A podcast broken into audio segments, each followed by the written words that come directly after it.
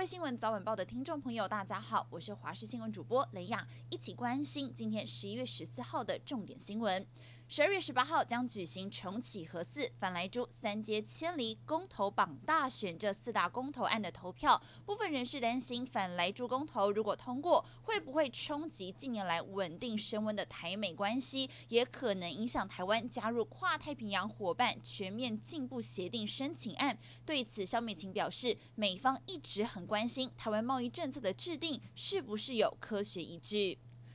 台中市宋姓男大生七号开车与玛莎拉蒂超跑擦撞，遭到对方持棍棒殴打，导致颅内出血送医，昏迷多日之后已经恢复意识，目前已经拔管。医师测试数学一百内加减法以及开根号均能够答对，甚至能够完整的回忆当天车祸的状况，显示恢复状况良好，明天就能够转进加护病房。上午，台中市长卢秀燕又再度来到医院探视。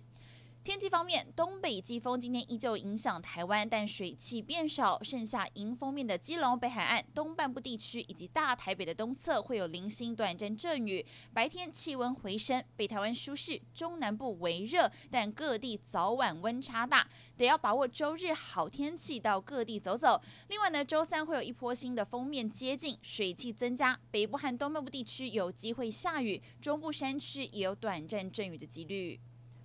中央流行疫情指挥中心十二号宣布，开放打高端疫苗的民众，如果有出国需求，可以补打 AZ、BNT 或是莫德纳疫苗。同时公布，目前有六个国家认可高端疫苗。不过十三号傍晚是紧急发出声明，表示外交部提供的资料有错误，应该更正为四个国家，少了原先公布的以色列和阿根廷。目前认可高端的国家只有纽西兰、帛琉、印尼、贝里斯，而贝里斯实施的日期还没有确定。不少民众呢都有喝咖啡的习惯，而根据国内最新的研究，喝咖啡不只能够提神，还可以降低中风的风险。医师表示，这项研究横跨三十年，收集的人数高达两百四十万人。研究团队分析庞大的资料，发现每天饮用四百五十到六百毫升，大约是超商大杯咖啡的量，比起完全不喝咖啡者，中风的几率可以下降百分之八。国际消息：中国境内新冠疫情持续延烧，辽宁大连累计两百五十五人染疫，成为中国这波本土疫情最严重的疫区。当地政府十二号发布通告，所有居家隔离者不得外出，甚至使用电子门磁、贴封条等方式，确保隔离者足不出户。甚至传出，光是大连庄河市就有多达四十万人受禁令，影响不出门，也引发中国网友关注。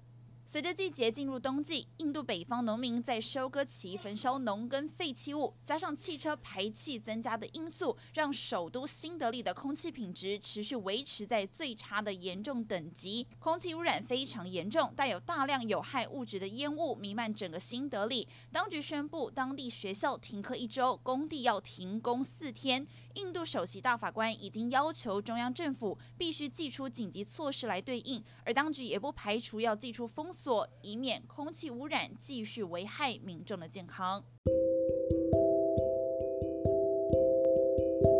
以上就是这节新闻内容，感谢您的收听，我们再会。